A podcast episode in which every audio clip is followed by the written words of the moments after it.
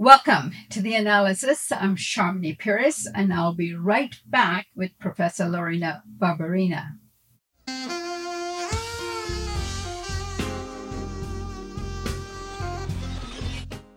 As we watch the events leading up to the two rounds of presidential elections in Brazil and then the inauguration of President Lula da Silva on January 1st, many of us wondered how long Lula will be able to fend off a political crisis or even a coup.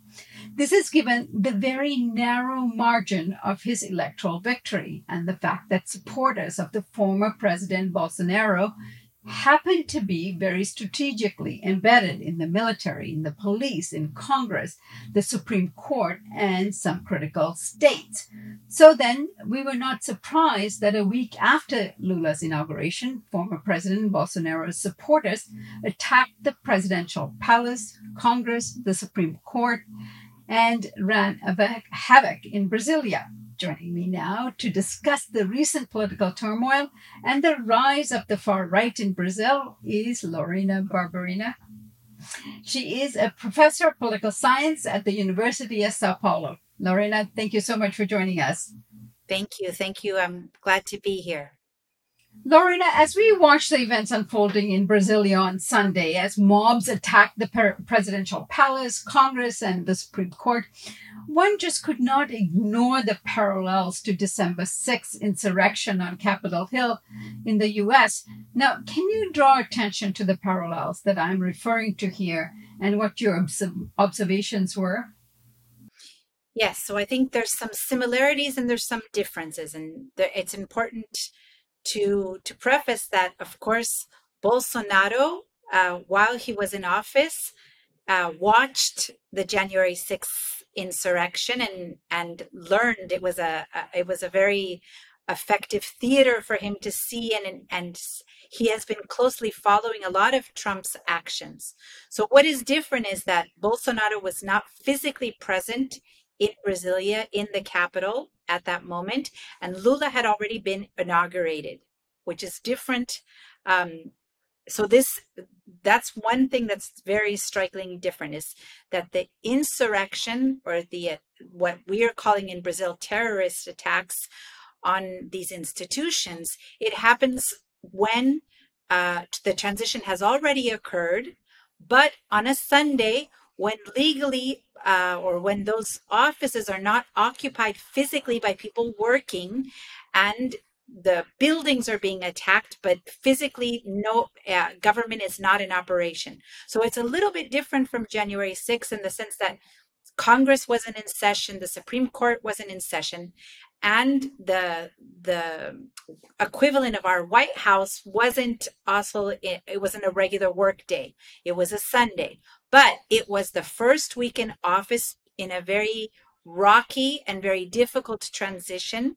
We have to remember that Bolsonaro did not hand over power to Lula. He left uh, on a diplomatic passport before the transition uh, could take place, the transition ceremony. Throughout his government, he stressed the and he emphasized that the elections would be manipulated and that he questioned the legitimacy of elections.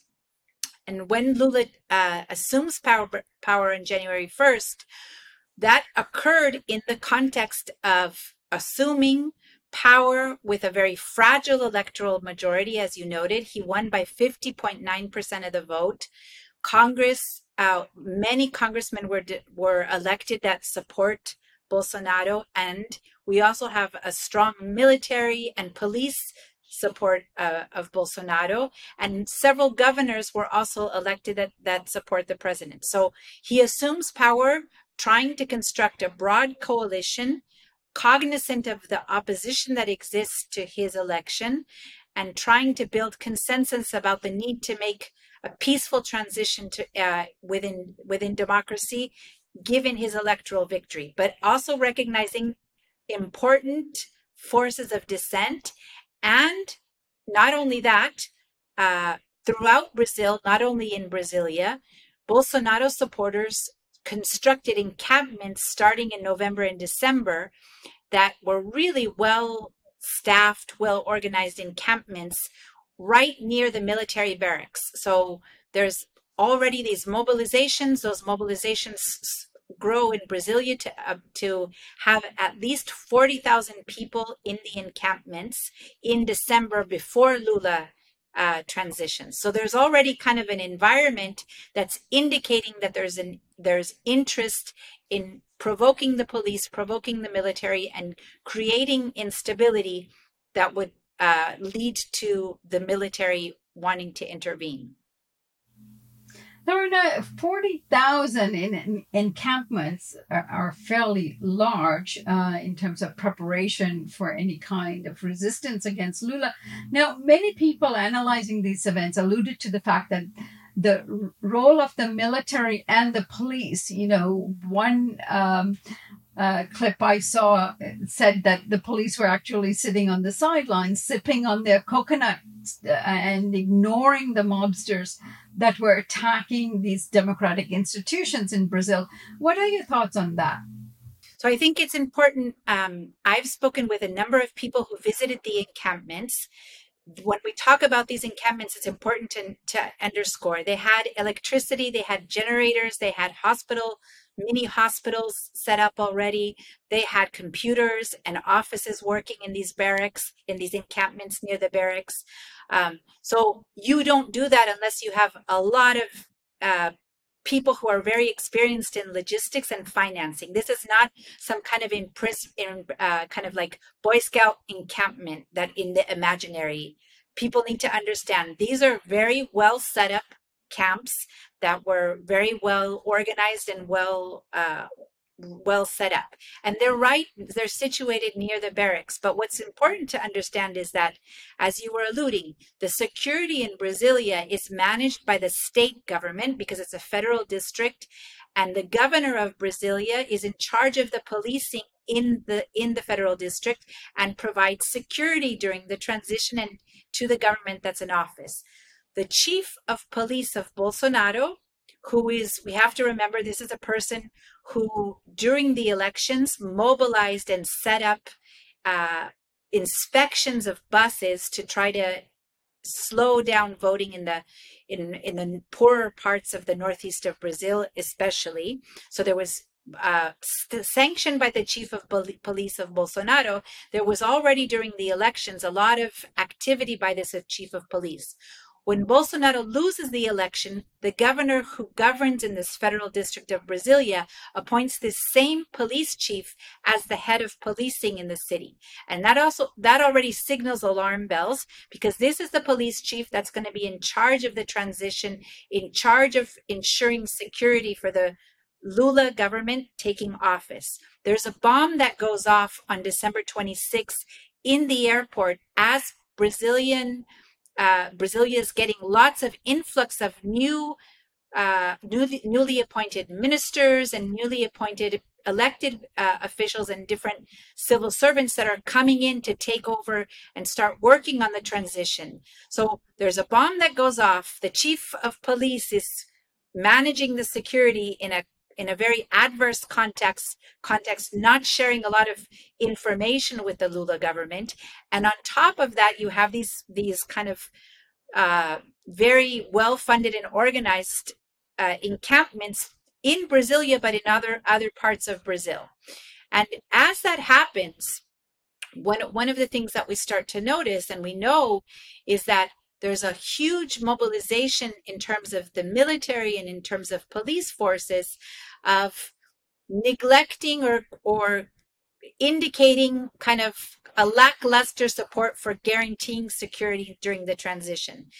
Um, and that includes the fact that during the the naming of of his staff lula tries to to negotiate with the military by ne- naming into the military uh, establishments the generals that are the, the ones who have seniority and not someone who's trusted by Lula. So, as a way to compromise, Lula, understanding this very difficult political context, tries to strike a compromise by saying, I will cede and let the key posts in the military be named by who has more senior uh, seniority and not who's by who's more trusted by me. So neither the chief of police, neither the key military posts are really people close to the newly elected administration. So it's a very, very difficult context.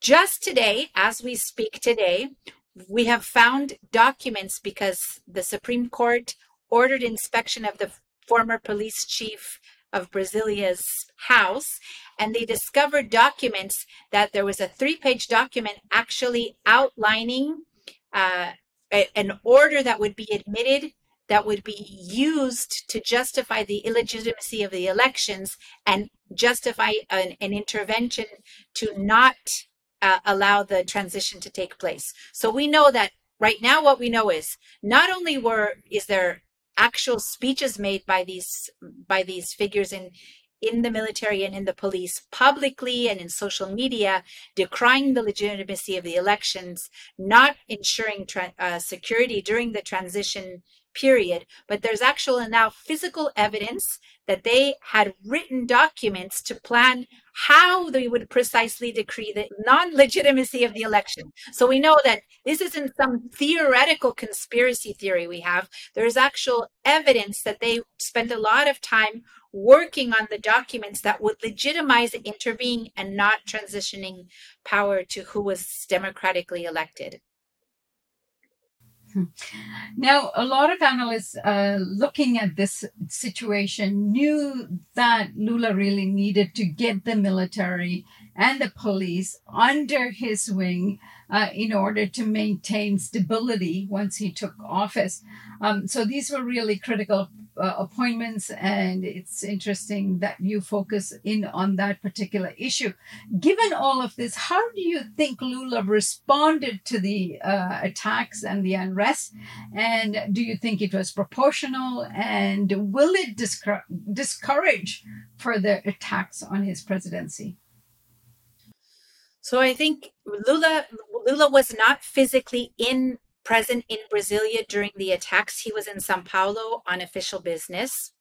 He flew in that evening into Brasilia, but before flying in, he quickly mobilized and, and was really effective in calling all of the governors of the 26 states of Brazil, calling his cabinet, uh, declaring in this case specifically of the federal district, removing the the chief of police from being in charge of security. So, kind of getting uh, the legitimacy ready for for first taking back these government offices, getting the police to be under uh, uh, a supervisor, kind of an independent supervisor that came from the Ministry of Justice that would supervise the the, the state government of Brasilia, ensuring more transparency and and more uh, oversight over the of what was happening in the takeover back of these buildings.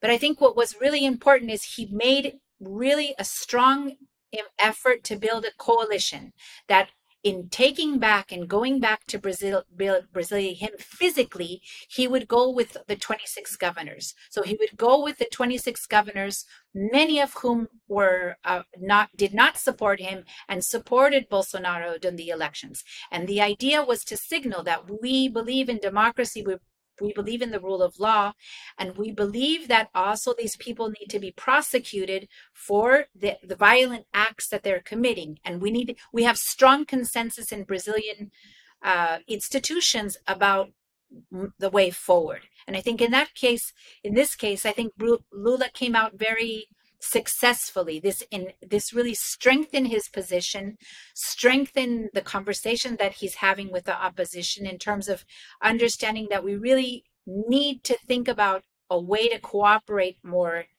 uh, in a very polarized context but that we can't allow the situation to become as violent as it has eh, in brazil as we saw on sunday now, uh, Lorena, many people have accused Bolsonaro and his supporters of drawing act and verse from the Trump playbook. As we speak, Bolsonaro is in the US and uh, on arrival, he went to Mar a Lago, and uh, that's in Florida where Trump uh, lives. And uh, we also know that uh, he's hospitalized at the moment with some stomach pains. But we also know that Steve Bannon, the far right mastermind of the Trump presidency, has been commenting on Bolsonaro's supporters uh, as if they were some sort of freedom fighters um, on Twitter and in his commentaries. Uh, some media has picked up on this. Uh, what are your thoughts on this? So I think this is really important to to point out the geopolitics of this, right? From from it, it is really controversial to if we think about the equivalent of what was happening in the US. Imagine if when all of this happened, Trump fled to the UK and from the UK all of a sudden had people traveling back and forth from the US to the UK maybe taking funds, maybe um, taking back secret intelligence, maybe doing other types of things internationally that are fueling attacks in in Washington D.C. That's the the the right now the difficulty for the U.S. and Brazil in this moment for us to think about is you have the president who left on a diplomatic passport who is now no longer in office so doesn't have the legitimacy to be in the US under a diplomatic uh, passport, receiving at, uh, visits from supporters from Brazil, returning back to Brasilia. Some these supporters are have been seen during the protests, have been seen uh, in in some of these things, and you have we know Bolsonaro and his sons, his family met over 80 times with Steve Bannon. So I think there's a lot of there's a lot of issues that this raise of, of discomfort, right? We have a long history of the US intervening in Latin America. The US needs to send out a message about the support for democracy and how strongly it's willing to support democracy in the region. And that includes uh, monitoring when we have authoritarian tendencies and evidence, as we have in the case of Brazil, and these leaders exile themselves to the US, how the US monitors what they're doing in the US and what uh, funds or what other operations are occurring that might be would be if the, if it was in the case of the US this would be treated as something very diplomatically that we would be raising with with uh, authorities and foreign governments and expressing our discomfort about this issue. So i think it's a really difficult issue for the US right now is why is Bolsonaro allow you know being allowed to kind of do uh, and operate in in the U.S. in a context that the same actions, the same type of of activities would be consort would be considered violations of U.S. sovereignty, and if the U.S. had was was witnessing similar things, Trump in a foreign country doing similar actions. Um, so it's a very difficult and uncomfortable uncomfortable situation for the US. And I think for Latin America, we look at right now, we look, we're looking at the Biden administration and asking a little bit.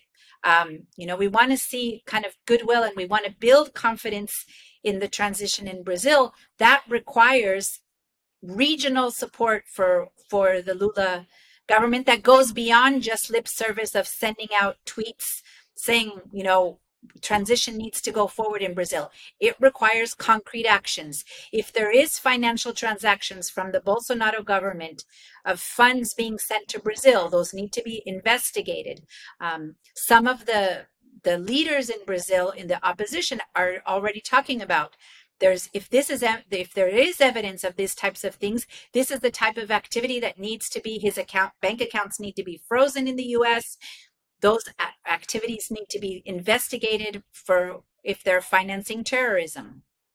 let's uh, pause for a moment and look back on Brazilian history. Now, one of the reasons that this rise of the far right in Brazil and its connections internationally is so alarming is because of really the very real history of Brazil and the military dictatorship. Uh, uh, of the past in Brazil. Um, take us back. You know what? Um, uh, uh, I guess alarm bells goes off in your um, knowledge of political history and its alliance to the dictatorship um, in of the past in Brazil. So I think there, there's there's two things that I think are very important to stress. First, uh, Bolsonaro and the rise of the right is nothing new, right? We know throughout the the history of Brazil, the right uh, and and first the oligarchy and then elites and and authoritarian elites govern the military. That we have a strong history of the military governing in Brazil for long a long period of time, and the right uh, in during the transition to democracy in Brazil, unlike Argentina, for example, negotiated to have impunity, to not be punished. For there was never trials in the case of Brazil of the military government and their activities. There wasn't the type of transition transitional justice that we saw in other countries. And as a result, many of the people who we're speaking about right now in the in the Bolsonaro government who have been active and who have been supporting the questioning of the elections are military who have roots in authoritarian rule in Brazil prior to to the transition to democracy. So we have learned to coexist with the right in Brazil, but the the right uh, has a long history in Brazil and a uh, a long history of also having to manage trying to navigate democracy with the right. And that means that Lula, when we think about Lula's first presidency, he names uh, a president from the right to govern as a, his vice president because there's this idea that, and it's very necessary that as someone from more prog- a progressive political party gets elected, he needs to bring the right along to ensure the legitimacy of having the left govern in Brazil. And so I think we have a long history of compromising and working together across ideological extreme views. What's different in this moment, and I think is important, is that the right has become much more propense to undertake violent actions to intimidate voters, to intimidate and impede uh, due process, and to lie. Uh, in, fact, in order to to put people in jail is to that extreme in order to ensure to secure power. So the right is becoming really well um, com- comfortable with manipulating democratic processes in order to secure power. And that what makes it difficult for us in Brazil in this moment is that it's a very difficult conversation to have. We want to preserve democracy. We want to improve, preserve the institutions. We want corruption to be investigated. We want judges uh, to do the right thing and to kind of judge when when people cr- commit criminal acts. But at the same time um, we also know that that the military and the police and the right are not playing by the same rules necessarily and they're manipulating information they're lying um, and afterwards we find evidence to show that there's actual misinformation or disinformation and lies being used when actually the evidence is showing no. There was actually as we're just talking about now on the on december on january 8th they actually did have the document ready. It just so happened that it wasn't as successful of an attack as they wanted but the documents were ready to decree and and not recognize the legitimacy of the election. And that's been something that uh, it took a lot of planning. It took a lot of di- discussions and agreement for you to, to get to the point that you have that type of consensus to actually bar the transition of someone who's democratically elected. So it's we have a very difficult situation but nothing new um, i think that's important to stress. The right has always existed in brazil Lorena, uh, let's uh, take this up as our final point. Um, the legislative tycoons are becoming somewhat trendy, and we know that Latin America is really the laboratory of the U.S. empire, and uh, and that um, previously, when uh, Lula was accused of corruption, and Judge Moro took up his case and uh, not all, and he was imprisoned. Um, and and then of course uh, Lula um, handpicked uh, successor Dilma Rousseff was also um, impeached, And uh, so these type of legislative coups are becoming uh, more common, at least in, in Brazil. They've tested the ground. Um, how much of a hand do you think external forces have in terms of what's going on in Brazil? And what is it we need to be uh, uh, alerted to and aware of? I think one thing that's really important that we're debating a lot uh, at the moment in Brazil is about judicial activism. You alluded to to Judge Moro, um, who launched the investigations into Lula and was responsible for prosecuting prosecuting him. Um, and later he was exonerated for the charges that put him in jail because the evidence was actually proved to be not sufficient and the allegations didn't hold. Um, so I think now, similarly, in the January 8th uprising, there's been very important actions that took place by the by the Supreme Court during the elections. The electoral courts were very important in, in terms of ensuring the security of the election and respect for the electoral electoral process. But the judiciary and the activeness of the judiciary to mediate political conflict in a democracy is something important for us to be reflecting on. Um, if we think about kind of that's that's something that on the one hand judges are not they're not elected by but they don't represent us uh, and they're in office for a long time so when you have a society a democracy in which judges have a strong role and that role uh, it can be beneficial, but it can also be very dangerous.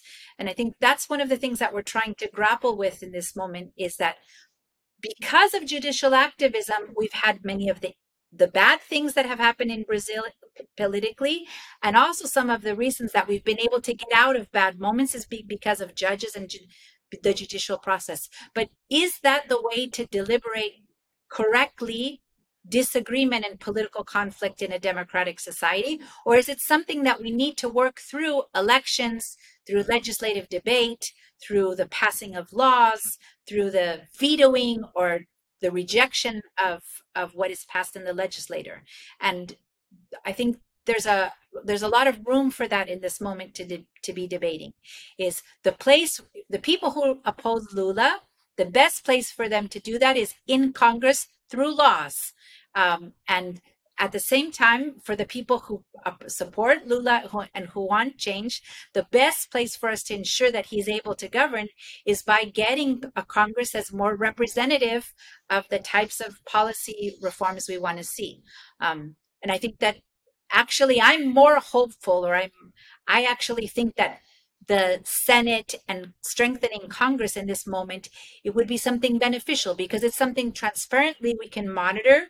We can ha- we have oversight about what how a law is is being deliberated what is the actual vote what are the implications of the law whereas a lot of the judicial interpretations of the law can be really questionable as, we, we've seen in Brazil. Uh, evidence can be fabricated. A judge can read what he wants into the evidence, cite specific evidence, and ignore the rest of the evidence.